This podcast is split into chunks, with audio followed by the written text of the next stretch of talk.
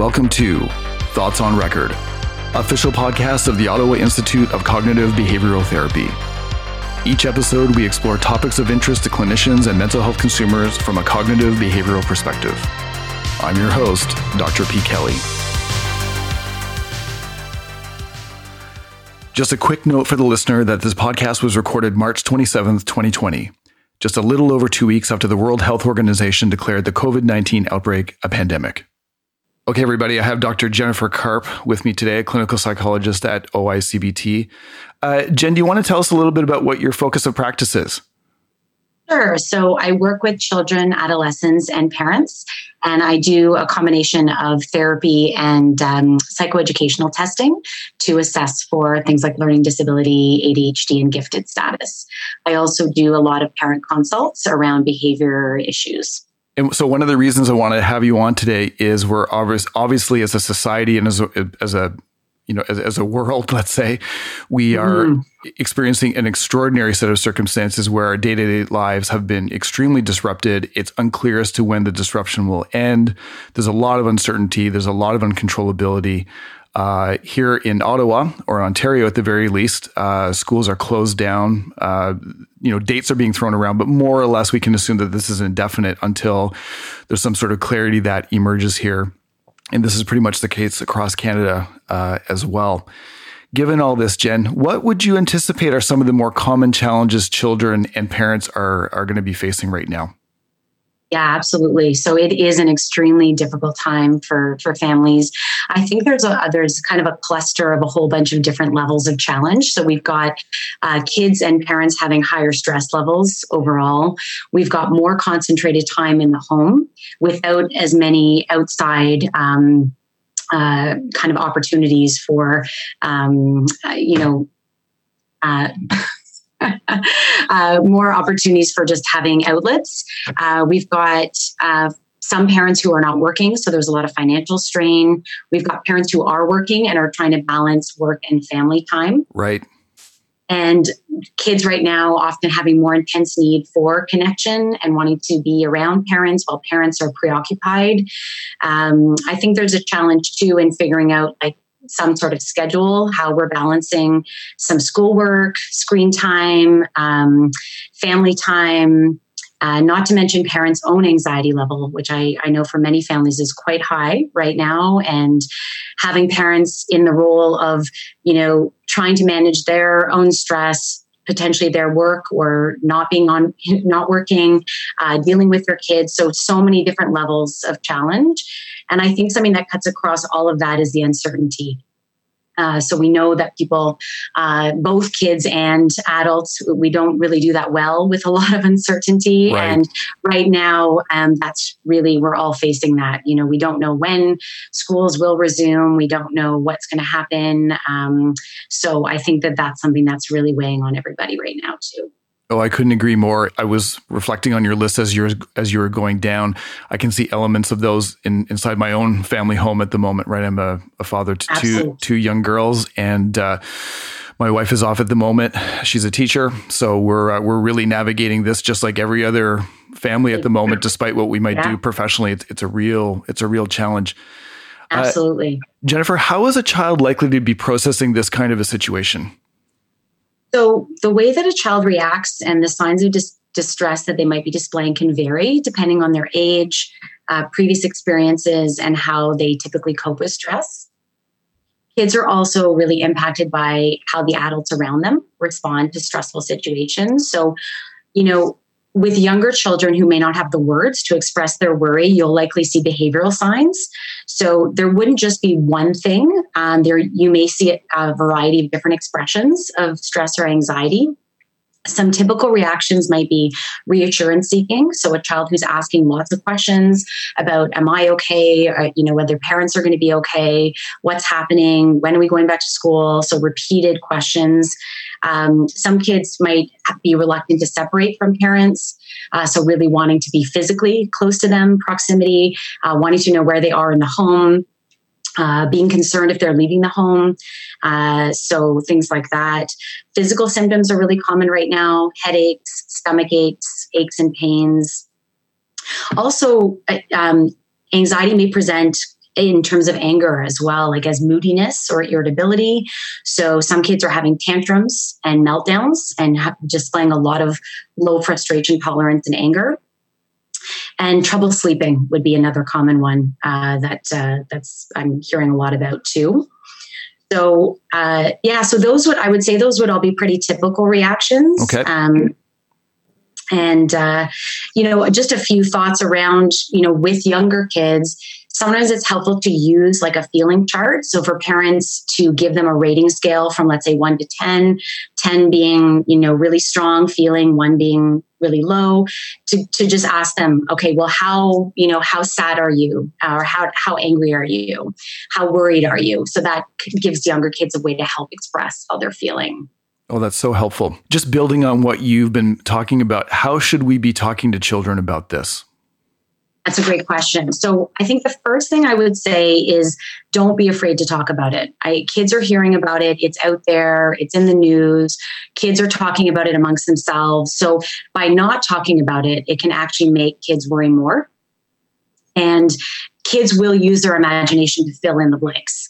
So I think it is better to actually be really kind of be open, um, convey the facts, and and I would say kind of for parents to set an emotional tone in terms of being matter of fact about it. I think we can just kind of tell kids with more fact based information what we know, and really help them feel informed. Uh, we also want to be developmentally appropriate. So we want to answer kids' questions while not giving tons of information, um, doing our best to answer clearly and honestly. And it's okay if you can't answer everything. We don't know the answer of when schools will resume. We don't know all of the answers right now. I think the bigger piece is being available, is just you know having that time so you can check in and um, and taking cues from your child. You may want to ask your child like, what do you what have you heard? about coronavirus? What do you know about it? Um, how are you feeling about it? And just giving them opportunities to ask about it. Um, I guess the other piece that I'll say around that is that we want to strike a bit of a balance of re- with reassurance. So we want to give some reassurance. Um, some kids are worried about catching it and about getting sick, which is very normal. So it is helpful to reassure your child that, you know, generally there is low risk as long as they're following the guidelines and kids generally seem to be presenting with milder symptoms. Um, I think kids feel empowered when they feel there's something they can do. So, you know, teaching them how to wash their hands properly, um, things that they can do like getting enough sleep and eating well. Um, I think that helps kids to feel like, okay, well, I'm doing my part. I'm kind of doing what I need to do to feel, you know, to keep my family safe. On the other side, though, we don't want to give tons of reassurance because we don't want uh, kids to become dependent on that. So that's kind of that tricky balance right now, I think. I totally agree, and I think as a society, we're going to have to navigate that right in terms of we put, we're putting a lot of you know appropriate hygiene measures in place at the moment, and um, we're going to have to at some point undo that to some extent and uh, it's going to be hard to find the balance, right? Especially if we're, especially if the threat remains unclear, if the virus is still circulating, and all to be navigated. We're not going to, you know, we can't solve those problems today, but certainly that's been on my mind as well. Yeah, absolutely. And I guess the other thing that I'm thinking about too is as hard as it is right now, there's so much doom and gloom, is to try to look for some positives. Right. Um, there are some silver linings here. We can try to think of the situation as opportunity uh, for more connection time for families. Um, I am having families tell me that they're, you know, playing more board games together and they're, you know, spending more time, you know, hanging out as families instead of kind of the hurried life that we all have of rushing off to activities and doing different things. Um, kids are learning how to do more chores and be more helpful around the house, which I, I think is positive in many ways.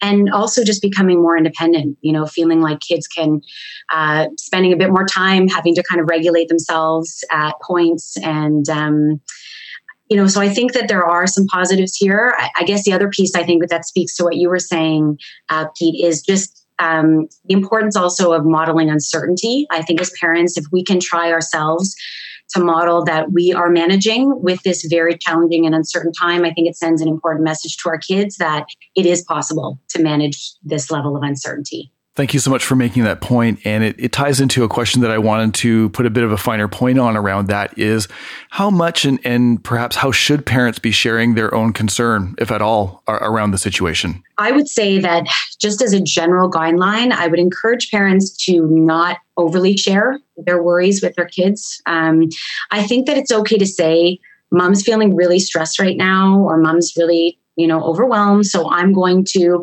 do X, Y, or Z. I'm going to take a walk. I'm going to read my book. I'm going to go take a bath.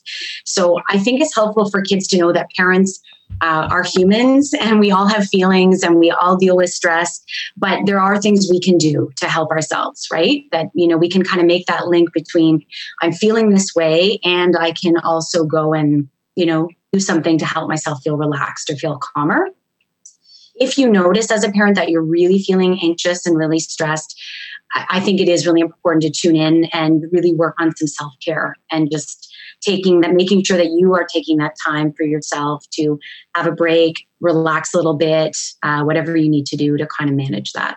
What are some quote unquote to be expected reactions versus reactions that a parent may want to be uh, taking just a little bit more seriously from a clinical perspective? As I was saying before, some of the typical things, you know, in terms of reassurance seeking and physical symptoms, the moodiness, the trouble sleeping, those would all be expected right now.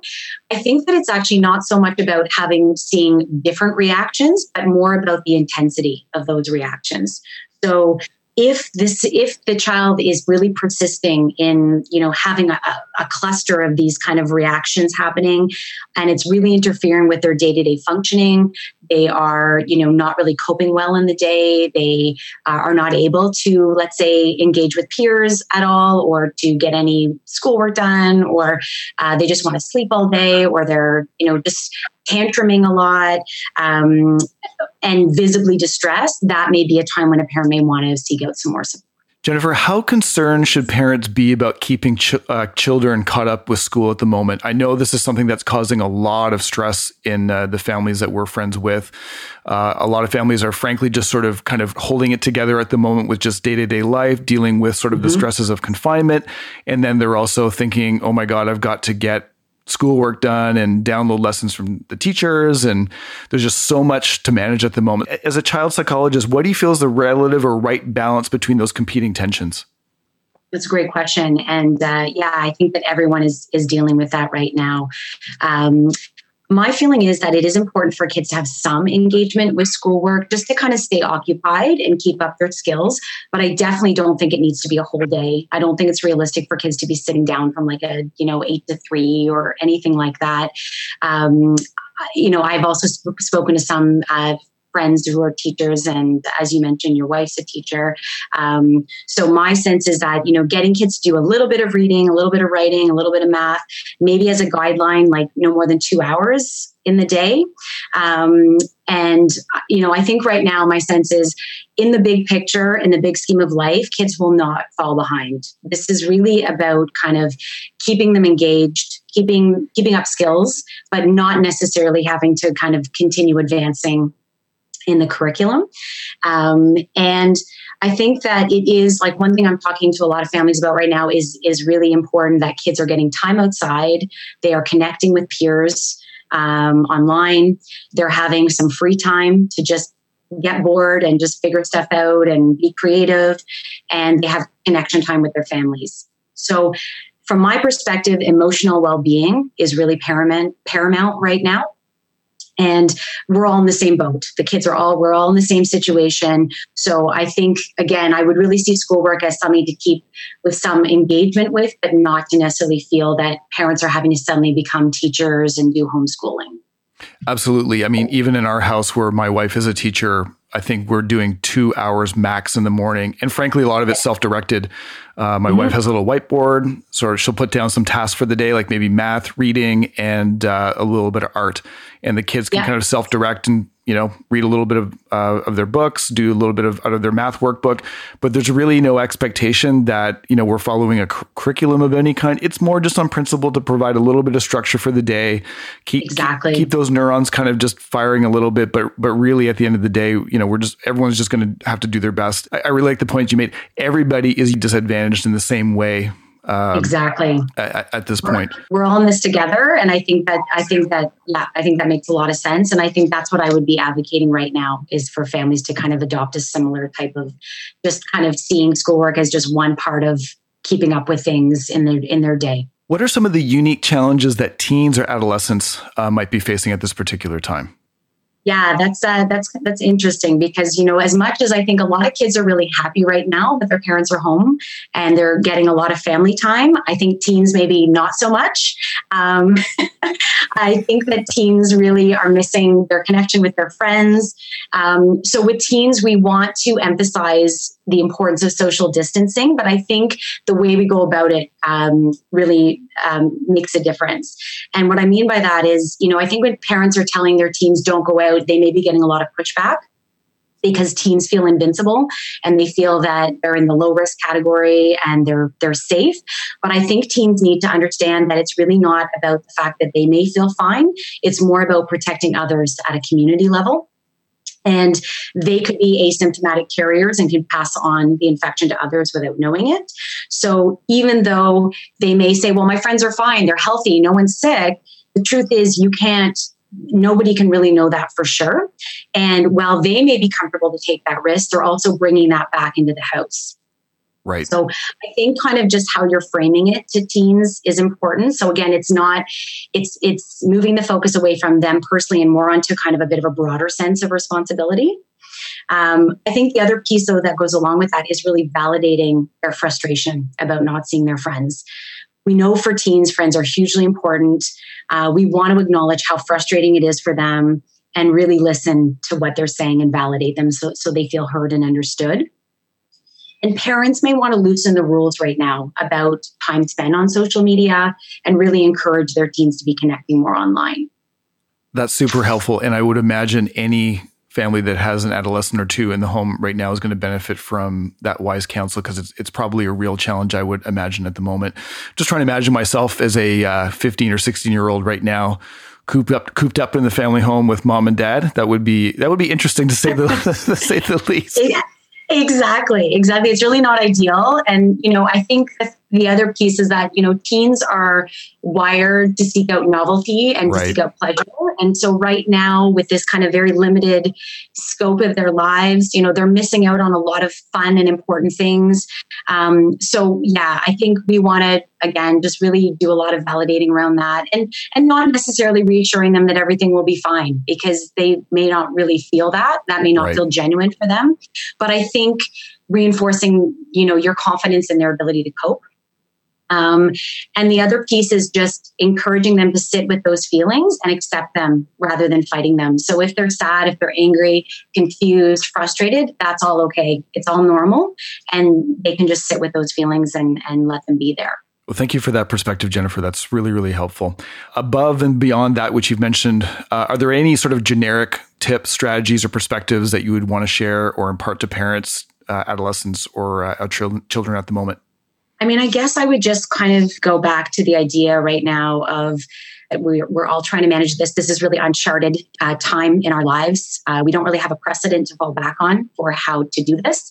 So I think to, for everyone to give themselves some permission right now to kind of not always be okay, to be struggling, to ha- have challenge, um, to know that we're all in it together, that nobody is alone, and um, to really just try to take care of ourselves. And so I think, especially for parents who are trying to juggle multiple demands right now, that self care piece is really, really paramount just building on some of the strategies and perspectives you've relayed so far, are there any online resources that you would currently recommend uh, to adolescents or parents? Absolutely. So um, there's a great website called childmind, one word.org. And they actually have an entire section devoted to coping during COVID 19. It's like a resource section for parents. Uh, so that's that's really useful uh, for kids and youth. There's a great free app called MindShift one word. Um, and it uh, has some really great strategies for coping with anxiety. it also has a section on uh, relaxation tools that kids can use right now, like calm breathing, muscle relaxation, visualizations. and then I would just say that, you know, there's also some supports if kids are feeling like they really need to connect to speak to somebody outside of the home. Uh, there's Kids Helpline and there's the Youth Services Bureau.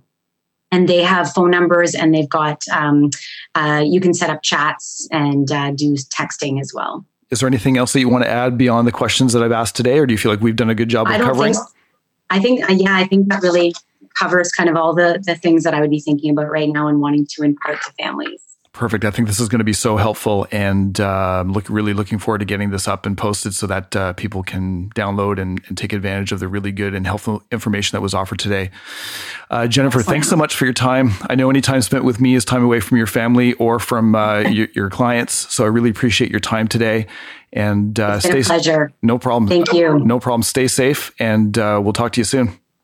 Okay, sounds great. Thank you. You too. Well, I really hope that you enjoyed the podcast as much as I did.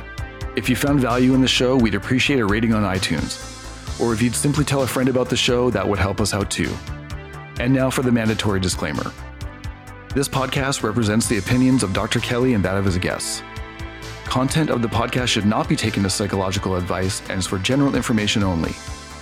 Please consult your mental health professional for any specific questions around your psychological health. In no way does listening to our content establish a psychologist client relationship.